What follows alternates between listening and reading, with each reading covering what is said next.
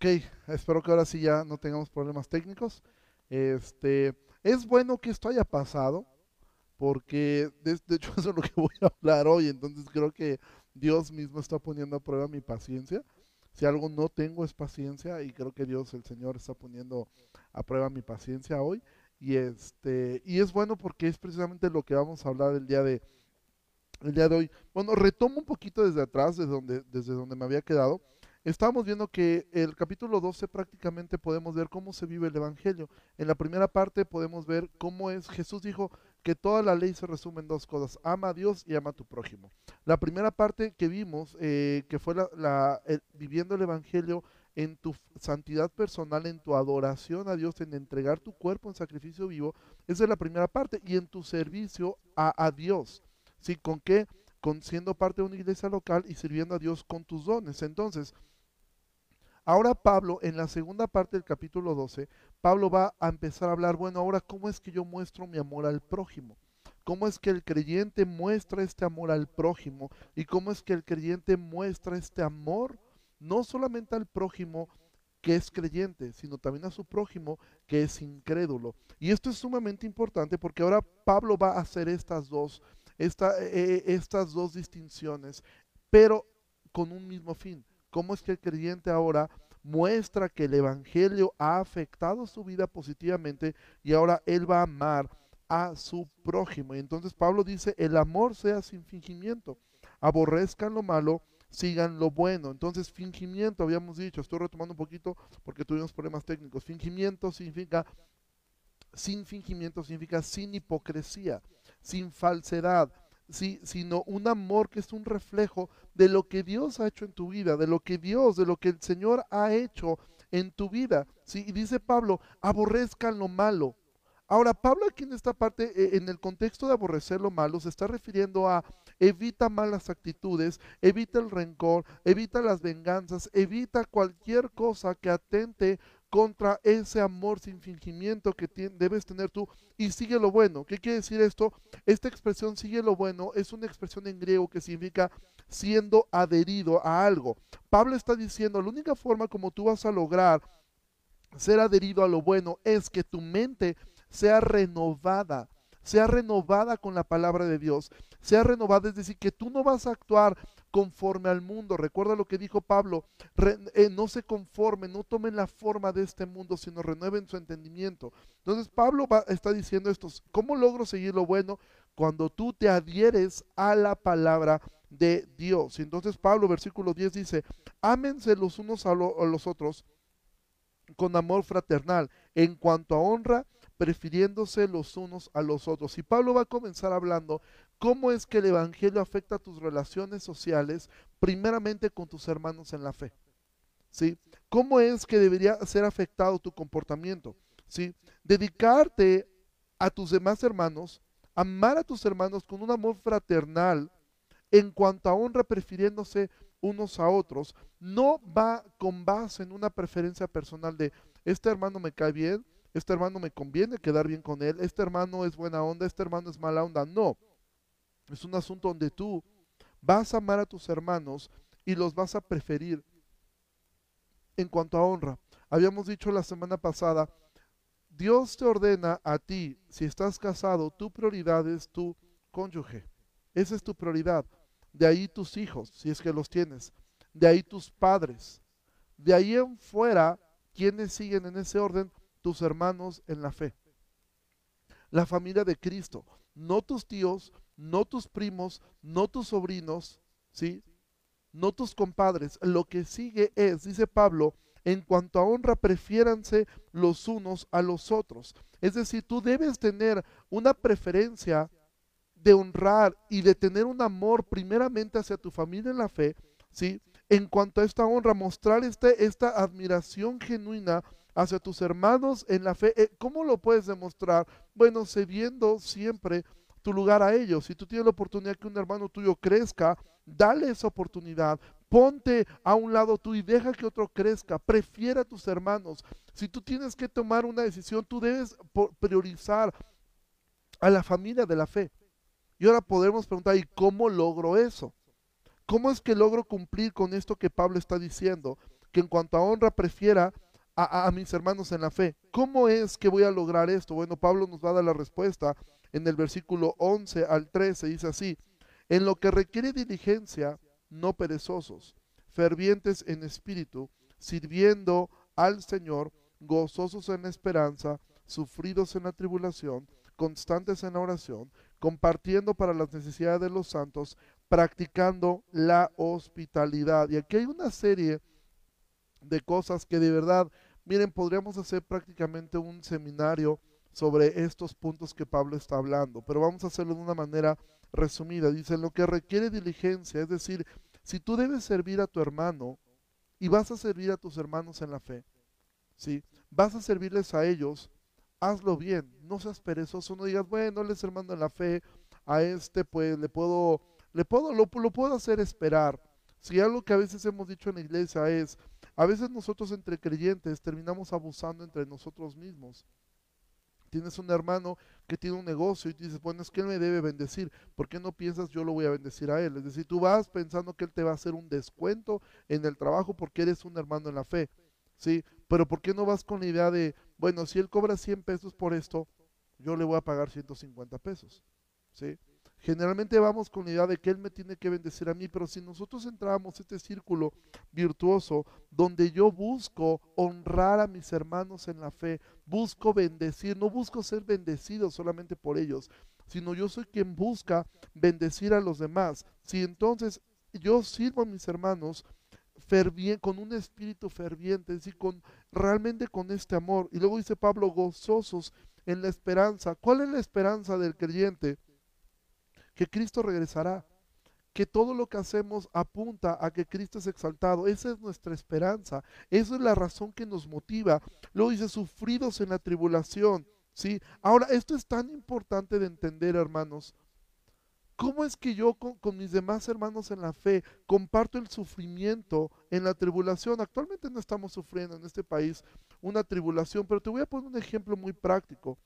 Es decir, que tú puedas apoyar a tus hermanos a soportar lo difícil que es el mundo, eso es parte importante. Pero también otra cosa, voy a decir esto y a veces es complicado y quizá algunos de ustedes que están escuchando esto lo han vivido. A veces el lugar más incómodo para nosotros es la propia iglesia. Es ahí donde hay roces, donde hay momentos fríos, donde hay distanciamientos, donde hay incomodidades. Esto no debería ser así. Imagina si el vivir en el mundo es complicado. La iglesia debería ser un refugio para el creyente un lugar donde tú llegas y hay armonía, hay amor entre nosotros. No debería ser un lugar donde dices, ay, voy a ver a tal persona que no quiero ver, voy a ver a tal persona que... No, por eso Pablo dice, sufran juntos la tribulación. Una, una forma en la cual podemos sufrir juntos es crea un ambiente donde digas, pero viene el domingo, voy a poder ver a mis hermanos, voy a poder ver a, mis hermanos en la fe, voy a poder eh, eh, eh, compartir con ellos mis luchas. No que de lunes a sábado vives en un mundo difícil para llegar el domingo a vivir más difícil aún. ¿Sí? Entonces eso es lo que dice, pero ¿cómo logro eso? Siendo constante en la oración. si tú y yo no oramos, nuestra carne va a aflorar nuestra, nuestra vieja naturaleza va a tomar más fuerza. ¿Y cómo logro realmente yo hacer un ambiente en el cuerpo de Cristo donde cada creyente se sienta realmente bienvenido? Que aunque tengo diferencias con ellos, y eso lo vamos a ver más adelante, ¿cómo es como debo tratar estas diferencias?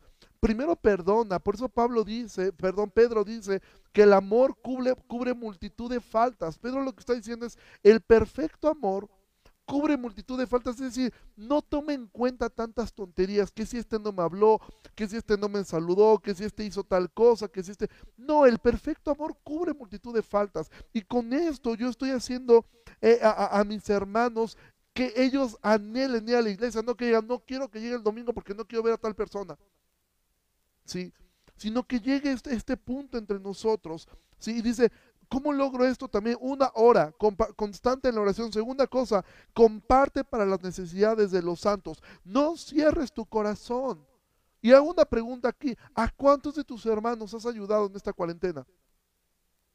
¿A cuántos? dices, y, quizá tú digas, pues yo no tengo dinero. Bueno, has hecho una llamada. Has intentado decir, ok, sé que tú estás por un momento difícil, pero vente a la casa a comer, ven a ¿O cuánto has compartido en este tiempo de... O, o sencillamente para ti ha sido como que ni te acuerdas que tienes hermanos en la fe, ni te acuerdas que existen ellos. Tú simplemente estás viviendo bien y quieres que pase esto pronto. Y última cosa dice, practicando la hospitalidad. La hospitalidad es algo tan importante en la vida del creyente, tan importante. Mira, es tan importante que es uno de los requisitos que debe tener una persona que, anhele ser pastor. ¿Sí? La hospitalidad es que son las cosas que dices, bueno, esto no es tan importante. Es importantísimo practicar la hospitalidad. ¿Qué significa practicar la hospitalidad? Bueno, que tú tengas las puertas abiertas en tu casa, decir, pueden venir los hermanos a comer, puedes recibirlos en casa. ¿Sabes por qué la hospitalidad es tan importante y por qué Pablo, inspirado por el Espíritu Santo, lo pone como un requisito para un creyente? Porque en la hospitalidad es abrir la puerta de tu casa para que otros puedan ver cómo vives para que otros puedan observar cómo interactúas con tu esposa, cómo interactúas con tu esposo, cómo interactúas con tus hijos. Y muchas personas cierran su hogar precisamente porque no quieren ver cómo vivimos. No, tú dices, no, yo no quiero que vean aquí cómo nos pegamos de gritos, no quiero que vean que, mi hijo eh, se la pasa pegado a la televisión, que mi hija ni nos pela, que mi esposo está, está de malas, que mi esposa esto, que la casa está hecho un tiradero. No, yo no quiero que vean esto. La hospitalidad, es algo tan importante en la vida del creyente. ¿Por qué? Porque es dejar que otros puedan observar y aprender de ti en tu casa. ¿Cómo tratas a los tuyos? Ustedes recordarán, hace 15 días tuvimos eh, al pastor Marcos Peña. Yo tuve la oportunidad de quedarme en su casa durante una semana. Estuve en un intensivo pastoral de una semana en Santo Domingo. Yo les puedo decir algo, para mí fue de igual aprendizaje la semana que estuve en su casa que, que el tiempo que pasé aprendiendo eh, eh, en, la escuela con ellos. Ver él cómo trata a su esposa, ver cómo trataba a su familia, ver cómo interactuaban entre ellos, ver el amor de, Carmen Julia con él, toda esta parte para mí fue quizá de más aprendizaje que lo que aprendí eh, durante las clases. Porque la hospitalidad es un valor impresionante en el creyente. Si tú no practicas la hospitalidad, es muy probable que tú estés escondiendo algo. Tú ves, es que mi casa es muy pequeña, no importa. ¿sí? A veces eso es un testimonio. Yo he ido a casas de algunos hermanos que sus casas son muy pequeñas y muy humildes, pero yo salgo tan bendecido de poder ver y decir, yo aprendo a decir, qué padre poder ver una familia que eh, tiene una casa pequeña, muy humilde, pero están unidos y están contentos y no se avergüenzan de lo que tienen. ¿sí? No se avergüenzan porque dices, bueno, esto es lo que tengo y aquí es donde estoy y esto es importante para nosotros. Entonces, Pablo ahora está diciendo, ¿cómo es que tú debes relacionarte con tus hermanos?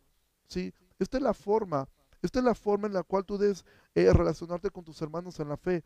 ¿Sí? Ser diligente, eh, estar presto a poderlos ayudar a ellos con un amor no fingido si compartir el, gozo de la esperanza, si lo veo desanimado, recuerda, Cristo viene, esto es una ley de tribulación eh, eh, eh, que va a producir un mayor peso de gloria en nosotros, sufridos en la tribulación, te voy a acompañar, no te voy a hacer más complicada la vida llegando el domingo a la iglesia y poniéndote caras, etcétera.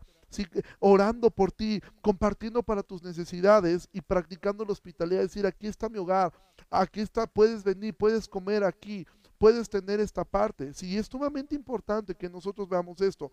Sin embargo, no toda la vida e, es tan fácil. Hoy cambié de taza. Por si preguntaban. Porque también hay relaciones difíciles. Y Pablo va a tratar acerca de estas relaciones difíciles y también va a tratar las relaciones de plano con los incrédulos, con las personas que te quieren hacer daño. Versículo 14 dice, bendigan a los que los persiguen, bendigan y no maldigan, gócense con los que se gozan, lloren con los que lloran, ¿sí? Entonces, ¿cómo entendemos esto? Bendice a los que te persiguen. Quizá ahorita tú no estás sufriendo una persecución de muerte, tú no estás eh, eh, sufriendo una persecución en la cual alguien eh, quiera matarte, pero quizá alguien está hablando mal de ti.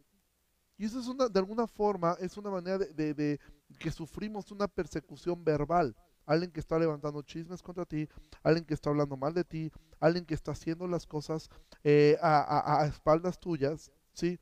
Pero ¿qué, cuál, debe ser la, actitud del creyente? Dice, bendice y no maldigas.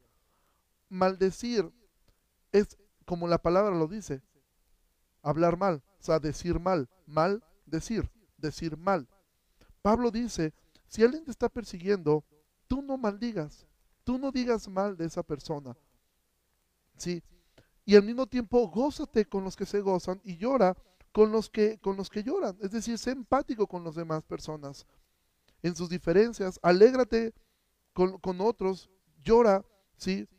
No sientas gozo en sus fracasos, ni tampoco sientas envidia en sus triunfos. Esa es la actitud de un creyente. Eso es lo que refleja cuando el Evangelio, todo lo que Pablo ha hablado desde el capítulo 1 hasta el capítulo 11, esto es lo que debe ser. ¿Por qué? Porque si yo entiendo que yo era una persona perversa, que fui justificado en Cristo, que eso me ha llevado a una vida nueva, que ahora el Espíritu Santo habita en mí. Y por eso Pablo al principio de este capítulo ha dicho, ninguno tenga un concepto mayor de sí mismo que el que debe tener, sino piense eh, de sí con cordura. ¿sí? Es decir, recuerdo de dónde me ha sacado Dios y entonces yo no voy a pagar mal por mal. ¿Sí? Voy a llorar cuando un hermano mío está pasándola mal, aún sea consecuencia de su pecado. Yo voy a llorar, voy a llorar con él. Ahora recuerda, el amor es sin fingimiento. Esto no quiere decir que le voy a solapar el pecado, ni que le voy a papachar cuando esté mal, porque eso sería un amor fingido. El amor sin fingimiento está basado en la verdad. Estamos unidos en la verdad, no estamos unidos en la mentira. ¿Sí? Sin embargo, en el fondo me duele. Aún Dios dice que Él no se alegra con la muerte del impío. Dios no siente placer en arrojar a alguien al infierno. Dice que Él, a, Él, no se goza en esto. Entonces nosotros como creyentes, aun cuando un hermano ha caído, deberíamos llorar. Y también cuando un hermano se levanta, deberíamos alegrarnos con Él, aunque no sea como a nosotros nos hubiera gustado. Versículo 16 unánimes entre ustedes, no altivos, sino asociándose con los humildes, no sean sabios en su propia opinión. Entonces Pablo está diciendo, aprende, aprende a aprender de los demás, a tomar decisiones con, con los humildes, a no ser sabio en tu propia opinión, ¿sí? Sino tomar consejo de tus hermanos. Cuando vas a tomar una decisión, busca a tus hermanos, busca a los humildes, busca a los que. La humildad es una de las características más tangibles del creyente. Jesús dijo, aprendan de mí que soy manso y humilde. Asociate con los humildes y pide consejo.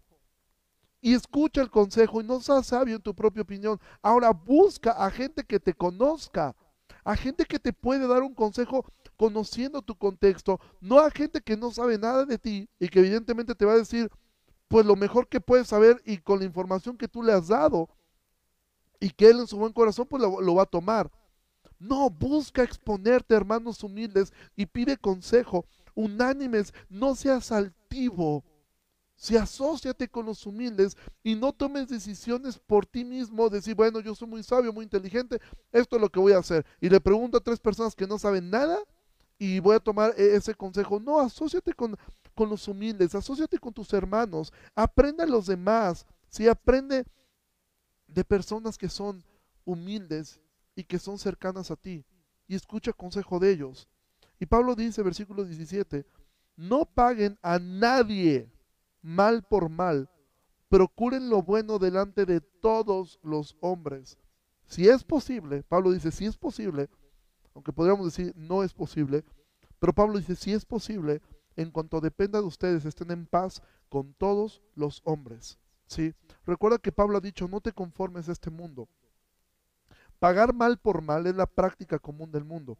¿sí? La gente siempre habla de desquitarse, de un día voy a ajustar cuentas con esta persona o algún día le voy a dar su merecido. Pero Pablo nos dice, el Evangelio lo que produce en el creyente es que en vez de eso, buscamos actuar de una manera honrosa ante los insultos, ante los eh, prejuicios de otras personas, ¿sí? Igual que en todas las circunstancias de la vida. Es decir, el creyente va a procurar estar bien con todos, si es posible. Y si tienes que pedir perdón mil veces, mil veces pides perdón. ¿sí? Con tal de estar en paz con los demás. Versículo 18 dice que cuando tú hayas ofendido a otros o alguien te haya ofendido, deberías trabajar muy fuerte para poder tener una resolución pacífica con esa persona. En cuanto estén ustedes, estén en paz con todos los hombres. Evidentemente esto va a llevar que, bueno, si una persona te has acercado, has pedido perdón y esa persona eh, eh, insiste, bueno, tu madurez te llevará a saber, ok, es suficiente o puedo seguir insistiendo, insistiendo, ¿sí? Porque quiero ganar a mi hermano, porque quiero hacerle ver que si él toma una mala decisión, no será porque yo le puse un, un lugar difícil, sino yo intenté hacer todo lo que estaba en mis manos porque él siguiera en su fe fuerte. ¿Sí? Cuando estamos hablando de actitudes, cuando hablamos de pecado es otro asunto, es un asunto que debe tratarse como iglesia. Pero cuando estamos hablando de, asuntos actitudinales, ¿sí? debemos aprender a amarnos entre nosotros, a soportarnos los unos a los otros, a no ser vencidos con el mal. Y eso es lo que dice versículo 19. No se vengan ustedes, ustedes mismos, amados míos, sino dejen lugar a la ira de Dios porque escrito está, mía es la venganza, yo pagaré, dice el Señor, yo pagaré. Entonces Pablo dice, no se vengan entre ustedes, ¿sí? No busquen desquitarse entre ustedes, ok, esta persona me hizo tal cosa, pero yo me voy a desquitar. Va a llegar la mía, donde yo voy a poder darle la vuelta y yo me voy a poder desquitar de esa persona. Tenemos que resistir la tendencia a vengar los males que otras personas nos han hecho. Ahora, cuando esta expresión deje lugar a la ira de Dios, significa que Dios se va a hacer cargo.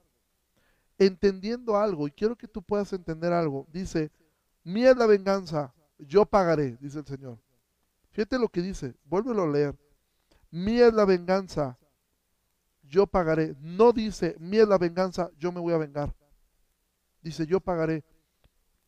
Y te hago una pregunta, ¿cómo te pagó Dios a ti? ¿Cómo fue que te pagó Dios a ti? ¿Cómo fue que Dios me pagó a mí de todo el mal que hayamos hecho? Muchas veces el pago de Dios será la salvación de esa persona que te ha hecho tanto daño. Y si tú estás esperando que le vaya mal a esa persona y dices, bueno, la voy a perdonar, pero yo sé que el Señor se va a vengar, probablemente el Señor lo va a perdonar. ¿Sí? yo podría poner algunas ilustraciones personales pero no creo que sean eh, tan relevantes. Pero algo que te puedo decir es, perdonar siempre será el mejor camino.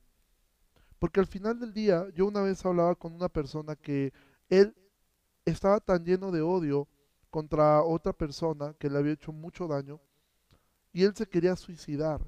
Y él me decía, es que yo me voy a matar porque yo sé que con eso yo le voy a provocar dolor a esta persona. Yo le dije, sí, durante un tiempo. ¿Sí? Probablemente pues, le va a doler un par de meses, quizá un par de años. Después serás un recuerdo y esta persona, Dios la puede perdonar y Dios le puede restaurar. Y la vida para esta persona seguirá y Dios es bueno. Y puede que le vaya a ir muy bien. De hecho, ese debería ser el deseo del creyente, que le vaya muy bien a tus enemigos. Porque cuando Pablo está diciendo, yo pagaré, si dice el Señor, es decir, yo voy a pagar pero muchas veces la paga del Señor para el pecador ha sido el salvarnos. ¿sí? Por eso Pablo dice, versículo 20, así que si tu enemigo, ya Pablo dice, ok, ya no te estoy hablando solamente de los creyentes, no te estoy hablando de un inconverso incómodo, ahora te voy a hablar de un enemigo, de alguien que totalmente ha dicho, yo quiero hacerte daño. Y te lo dice en la cara, y va a procurar destruirte, y va a procurar dañarte, y va a procurar hacerte daño. Pablo dice, así que si tu enemigo tuviera sed, tuviera hambre, dale de comer. Si tiene sed, dale de beber. Pues haciendo esto, ascuas de fuego amontonarás sobre su cabeza. ¿Sí? y ahora quiero que entendamos esta expresión, porque Pablo dice, trata a tus enemigos como Dios trató a los suyos y tú y yo éramos enemigos de Dios. Y eso es lo que Él está haciendo. Me voy a contarte una historia de, un, puritano que se llamó Dirk Williams. ¿sí? Él fue un anabaptista. Él era perseguido. Él, él, lo querían matar por su fe. Y él pasó por un lugar de hielo muy delgado. Él logró cruzar, pero el que lo venía persiguiendo rompió el hielo y cayó sobre el agua helada. ¿Sabes qué hizo este hombre, Dirk Williams? Se regresó a sacarlo sabiendo que lo iban a capturar y de hecho así fue y de hecho murió. Ahora, ¿qué significa esto? Sí, pues haciendo esto, ascos de fuego amontonarás sobre su cabeza. ¿Sí? ¿Qué significa este punto? Mira, hay gente que cree esto, y a mí me lo enseñaron así alguna vez en la iglesia. Me dijo, mira, si tú perdonas al que te hace daño, es como si amontonara sobre él carbones ardiendo y un día Dios lo va a consumir en eso. De hecho, no significa eso. Esto es una costumbre egipcia en la que una persona cuando quería mostrar una contrición pública, lo que hacía es que se colocaba un sartén con carbones encendidos sobre la cabeza.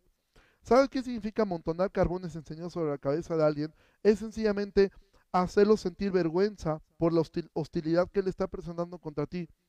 No es una manera pragmática de vengarte, ¿sí? De hecho, aquí este, nos comparte Dan, es como cuando Pablo le dice a Filemón que si Onésimo no le, debe algo, lo ponga en su cuenta porque él pagará. Si no se refiere a una venganza. ¿sí? Andrea nos dice, pero Dios conoce las intenciones del corazón. El perdón debe ser genuino. ¿sí? Dios es quien prueba nuestros pensamientos. Entonces, si tú perdonas con que dices, lo voy a perdonar y yo sé que Dios se va a vengar, lo voy a perdonar porque sé que con eso estoy viendo, pero le va a ir mal, le va a ir mal. No. De hecho, no es lo que está diciendo aquí. Lo que está diciendo Pablo es, mira, si tú perdonas, es como si pusieras vergüenza en delante de esta persona y quizá con eso él se convierta. Y quizá con eso él sienta vergüenza de ver tu actitud tan pacífica y quizá esto, ¿sabes, ¿sabes dónde ocurrió eso? En la cruz. Uno de los ladrones, al ver la actitud de Jesús, de Padre, perdónalos, porque no saben lo que hacen. ¿Sí? Esto transformó el corazón de mucha gente ese día, al grado que dice que cuando terminó e, ese, ese día, la gente fue golpeándose el pecho, porque vieron a Jesús mostrando una actitud de perdón. Amado, el creyente, el Evangelio, si no te lleva a perdonar a los que te han hecho daño, amado, tú no has entendido el Evangelio. Y cuando te cueste trabajo perdonar a una persona que te ha hecho daño, cuando te cueste trabajo perdonar a alguien que te ha... Dime qué te ha hecho alguien. Probablemente lo peor Probablemente una persona asesinó a, un ser querido. Probablemente una persona te, te, hizo un daño profundo, jugó contigo, abusó de ti. Probablemente una persona te robó. Probablemente una persona te quitó propiedades. Probablemente un hermano tuyo. No sé qué te hayan hecho. Cuando te cuesta trabajo perdonar, voltea la cruz y mira al Hijo de Dios puesto allí, desnudo, golpeado y humillado y entonces siente vergüenza de tú no poder perdonar, porque comparado con lo que le hicimos a Jesús, lo que te hayan hecho a ti, lo que me hagan a mí, no es nada, absolutamente nada. Entonces Pablo no está hablando aquí de un perdón, de decir, miren, les voy a dar un tip, si ustedes perdonan, Dios se va a vengar y les va a poner carbones encima. No, amado. Lo que está diciendo Pablo es, perdona y ten la intención y el anhelo de que eso quizás sirva para que él sienta vergüenza. Y con esto él se arrepiente y diga, yo necesito conocer al Dios que tú conoces. Yo necesito conocer al Dios tuyo. El perdón, amado, mira, no perdonamos como el psicólogo te enseña. Mira, perdona porque eso te va a hacer sentir bien a ti. A mí no me importa si eso te hace sentir bien a ti. A mí no me importa si perdonar a una persona me hace sentir mejor a mí. Lo hago porque Dios es digno. Lo hago porque Él lo ordena. Lo hago porque Él me perdonó una deuda que no podía pagar. Lo hago porque Él, el perdonarme a mí lo puso a Él en una cruz, desnudo, golpeado, humillado, escupido. ¿Y qué cosas no podemos perdonar nosotros? El Evangelio no es algo que se te quede en la cabeza. El Evangelio es algo que de la cabeza baja tu corazón. De tu corazón baja la acción. Y el creyente una de las cosas que más debe hacer es perdonar, porque te digo algo, cuando tú perdonas te pareces tanto a Dios. Es la cosa que nos hace más parecidos a Dios, perdonar las ofensas. ¿Cuántas veces preguntó Pedro? Jesús le dijo para siempre, hasta 70 veces 7. Por eso Jesús dijo, si tu hermano tiene algo contra ti, ve y arréglalo tú. No dice, si tu hermano tiene algo contra ti, espérate que él venga. No, digo, si tú sabes que tu hermano tiene algo contra ti, ve y arréglalo. Pablo lo dirá de esta forma, en cuanto esté en ti, está en paz con todos los hombres. En cuanto dependa de ti, busca estar en paz con todos los hombres. Amados, el Evangelio no es algo que simplemente aprendemos para los nuevos. El Evangelio no es algo que simplemente tomamos para, para enseñar a la escuela dominical a los niños. El Evangelio es algo que nos debe llevar a perdonar a otras personas, a reflejar la vida cristiana, prefiriéndonos primeramente entre nosotros como hermanos en la fe. Te hago una pregunta, ¿cuántas personas has apoyado en esta cuarentena? ¿A cuántas personas has ayudado? ¿A cuántos hermanos has dispuesto para poder ayudarles con lo que tienes? Sea mucho, sea poco. ¿Y cómo termina Pablo? Pablo termina diciendo esto, no seas vencido de lo malo, sino vence con el bien el mal. Y te digo algo, si mi mal humor te pone de mal humor, has sido vencido por el mal. ¿Sí? Un hombre dijo esto, nunca dejaré que nadie arruine mi vida llevándome a que le odie. No voy a permitir que arruinen mi cristianismo. ¿Es difícil perdonar? Sí es difícil perdonar.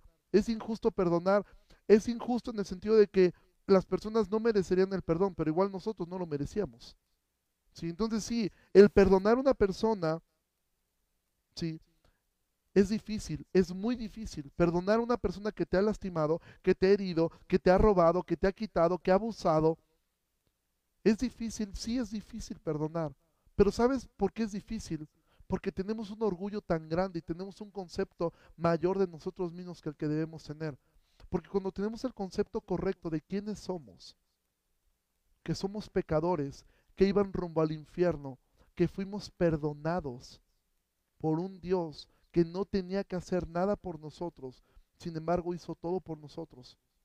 Entonces, amados, cuando nuestro orgullo es destruido. Y muchas veces Dios va a permitir que gente te humille, que gente te insulte. ¿Para qué? Para formar a Cristo en tu vida. Para formar paciencia.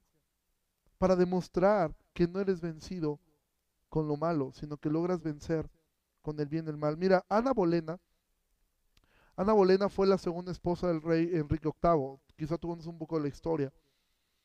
Ana Bolena en algún momento ella quiso introducir el movimiento de reforma en, en Inglaterra.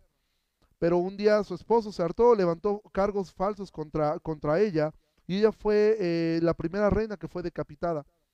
Ella pudo, y según los historiadores, dicen que ella realmente pudo haber levantado una revuelta muy grande, ¿sí? En Inglaterra. Sin embargo, el día que fue decapitada, estas fueron sus palabras. Y ella dijo, no he venido aquí para acusar a nadie, sino que oro a Dios para que salve a mi rey soberano y el de ustedes y le dé mucho tiempo para reinar, pues es uno de los mejores príncipes en el mundo, quien siempre me trató tan bien que no podía ser mejor. Este rey la había mandado a ese lugar, a que la decapitaran. Por lo tanto, me someto a la muerte con buena voluntad, pidiendo humildemente el perdón, si acaso he ofendido a alguien. Y así tomo mi partida del mundo y de todos ustedes, y cordialmente les pido que oren por mí. Oh Señor, ten misericordia de mí. A Dios encomiendo mi alma. Y mientras ella oraba, ella fue decapitada. Aparentemente dices, bueno, y así murió esta mujer. Pero e-, ella y Enrique tuvieron una hija. Esta hija se llamó Elizabeth. Y Elizabeth fue, se le conoció como la reina virgen, porque realmente ella nunca estuvo interesada en casarse. Elizabeth fue una cristiana tan comprometida que después de un reino terrible como el de mm, eh, eh, María, antecesora a ella, cuando llegó al trono, Dios usó a esta mujer para introducir y solidificar, ¿sí? Y afirmar el movimiento de reforma en Inglaterra. Y en una ocasión, Elizabeth, obviamente ella supo la historia de su, de su, de su madre, pero aún así ella no guardó un rencor contra su padre que había ordenado que la decapitaran. La pregunta es, ¿qué hacemos nosotros? Esta mujer, Ana Bolena, venció al mal con el bien. Este hombre que yo te, que te platiqué, Dirk Williams, que rescató a su captor de una muerte horrible, sabiendo que esto le iba a costar su propia muerte, ellos vencieron con el bien del mal. ¿Y tú qué haces para vencer el mal con el bien? ¿Qué haces? Buscamos desquitarnos, buscamos en el fondo del corazón, ¿sí? Como alguien te escribió, ¿cómo está tu corazón? ¿Cuáles son las intenciones de tu corazón al otorgar perdón? Porque te digo algo, hay gente que otorga perdón con la esperanza de que Dios se vengue. De hecho, una de las razones de, de que al final, cuando tú lees la historia de Jonás, Jonás primero no quería ir a Nínive y después cuando habló, él se deprime. ¿Sabes por qué se deprimió? Porque él tenía la esperanza de que no se arrepintieran los de Nínive. Él tenía la esperanza de que los de Nínive mandaran a volar a, su profecía y Dios los matara. Y eso fue lo que lo deprimió. Y muchas veces nosotros decimos, bueno, ya le hablé, pero en el fondo no quiero que le vaya bien. Y eso es terrible, no solamente con tus enemigos, porque Dios dice, ama a tus enemigos, ¿sí? Es peor cuando es entre creyentes. Como algo, eh, eh, compartía algo eh, cuando hablábamos de Abdías. Mira, tantos problemas se podrían resolver en la iglesia, tantos problemas teológicos, tantos problemas doctrinales, tantos problemas personales, tantos problemas familiares, se podrían resolver tan fácilmente si no metiéramos el orgullo. Podríamos resolverlos tan fácilmente. Mis amigos mileniales podrían aceptar el milenio. es una broma. ¿Sí? La realidad, amados, es esta. El orgullo nos lleva a decir, yo estoy en lo correcto y no me importan los demás. Aún yo mismo puedo estar pecando de lo mismo. ¿Sí? Pero amados, cuando somos humildes, nos parecemos a nuestro Señor. Cuando somos humildes, hacemos un eco de que el Evangelio está funcionando en nosotros. Entonces, por eso Pablo es que ahora, el capítulo 12, el capítulo 13, Pablo va a hablar ahora cómo el cristiano se relaciona con el gobierno. Y yo sé que quizá va a ser un poco polémico lo que escucharemos eh, eh, mañana en relación al gobierno, porque muchos de nosotros tendemos a burlarnos del gobierno, ¿sí? Quizá algunos estén contentos con el gobierno actual, pero ¿qué tal con los anteriores? ¿sí? Entonces, eh, o, viceversa. El creyente, el evangelio lo lleva, hemos visto primero, a una santificación personal. Presenten sus cuerpos como sacrificio vivo, santo y agradable a Dios, que es su culto racional, y su forma de adorar a Dios. Segundo, el, el, evangelio, una vez que santifica al creyente, lo va a llevar a servirle a él.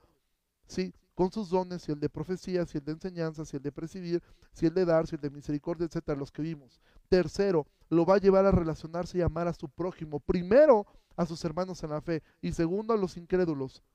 Y también a los enemigos. Con la esperanza de que se puedan ellos convertir a la fe de Cristo pero también va a afectar cómo nos relacionamos con el gobierno. El domingo estaremos predicando de Daniel y veremos cómo ellos se relacionan con el gobierno. Ellos fueron funcionarios, Daniel, Sadrach, Mesach Abednego, eran funcionarios en un gobierno terrible como el de Babilonia y ahí fueron luz y fueron sal. Y en el capítulo 14 Pablo dirá cómo nos relacionamos, capítulo 14 y 15, con los que son débiles en la fe. Todo lo que resta de Romanos es práctico. Entonces yo te animo, tomemos esto, porque la doctrina es buena, es buena, es buena y es importantísimo.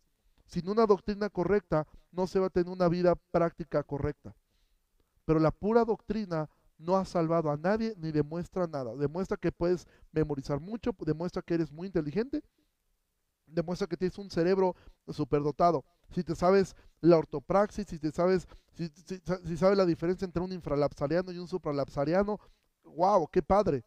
Pero eso no dice nada de tu carácter. A partir del capítulo 12, 13 y 14, Pablo habla del carácter del creyente. Y amados, que el Señor nos ayude a que nosotros podamos ser transformados y que el amor de Dios sea perfeccionado en nuestros corazones como comparte. ¿sí? El Claudio nos comparte aquí algo. Crisóstomo observó que se requiere más gracia para regocijarnos con los que se gozan que para llorar con los que sufren. ¿sí? Nuestra naturaleza nos capacita para llorar con otro ser humano que ha sufrido una calamidad, pero regocijarnos con otra persona por su buena fortuna demanda amor divino. Y eso es totalmente cierto. ¿sí? Llorar con alguien, sí, es muy fácil como vernos, pero alegrarnos por cuando alguien le va bien, a veces es más difícil, porque en el fondo dicen, no, es que él no lo merecía. ¿sí? Entonces, cuando alguien te ha hecho daño, ora por él, perdónalo y anhela en tu corazón que le vaya bien. ¿Cómo vas a lograr eso? Orando, orando, orando, orando, orando y gózate cuando esa persona le vaya mal. Y si le llega a ir mal, llora con esa persona, llora con esa persona. Y estás dispuesto a decir, aquí está mi hombro, y aquí estoy yo para ayudarte, y aquí estoy yo para servirte. Salieron mal las cosas, pero Dios es bueno, y aquí estoy yo, como tu hermano en la fe, para ayudarte.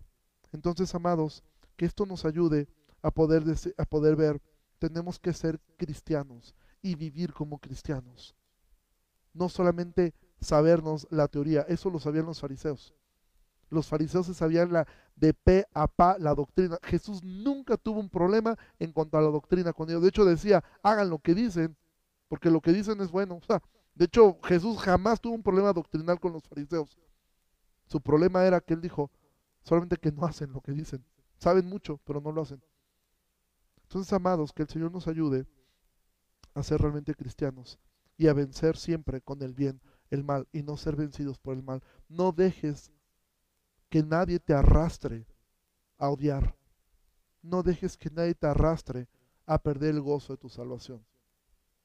Porque Dios es bueno. Y así como Dios te trató bien a ti, ojalá Dios trate bien a todos los que nos han hecho daño. Y Dios los levante y Dios los restaure y Dios los lleve para, para, para, lo que tengan que ser. Y que si Dios los metiera en momentos difíciles, sea para salvarlos o sea para hacerlos volver a Cristo. Pero nunca pagues mal por mal, nunca, porque tu Señor no lo hizo contigo. Tu Señor pagó con su sangre por toda la maldad que tú y yo habíamos hecho. Vamos a terminar orando. Señor, muchas gracias por esta noche. Gracias porque nos has enseñado a través de, de tu palabra a ser cristianos. A no ser solamente oidores de tu palabra, sino hacedores. Ayúdanos, Señor, a que el perfecto amor nos ayude a cubrir multitud de faltas, a no tomar venganza, Señor, cuando otros nos han hecho daño, sino orar por ellos. Ayúdanos a, tener un amor que no sea fingido, ayúdanos a no fingir amor solapando el pecado de otros, porque eso sería terrible, eso no sería amor, ¿sí? Ayúdanos a saber confrontar cuando tengamos que hacerlo, pero también a poner el hombro para que una persona llore ahí y a poder estar dispuestos a perdonar siempre de la forma como tú nos has perdonado a nosotros. Te pido que bendigas a mis hermanos y amigos que están viendo esto, esta transmisión, Dios, y que tú seas exaltado en nuestras vidas. En el nombre de Jesús oramos. Amén. Iglesia, muchísimas gracias. Nos vemos mañana. Veremos la primera parte. No creo que nos dé tiempo de ver todo el capítulo 13 cómo es que el Evangelio ahora afecta nuestra relación con el gobierno. ¿sí? Y creo que ahí Dios nos va a hablar mucho a muchos de nosotros, sobre todo en estos tiempos de, de pandemia que muchos dicen, es que ¿por qué tenemos que obedecer al gobierno que nos está encerrando? Bueno, hay, hay principios que Romanos nos puede enseñar al respecto. Hasta dónde el gobierno puede limitarnos y hasta dónde nosotros debemos eh, decir, ok, hasta aquí llega su autoridad y aquí comienza la de Dios. Pero eso lo veremos el día de mañana. Dios les bendiga mucho, que pasen excelente noche. Recuerda el viernes 8 de la noche estará con nosotros José Lo Mercado. Te pido que estemos orando por él, pastor de Maryland. Si tú puedes conseguir el libro que él escribió, el, matrimonio que agrada a Dios, es una joya de libro, está hecho en forma de devocional, un excelente libro. Dios les bendiga mucho y primero Dios nos vemos mañana. Gracias.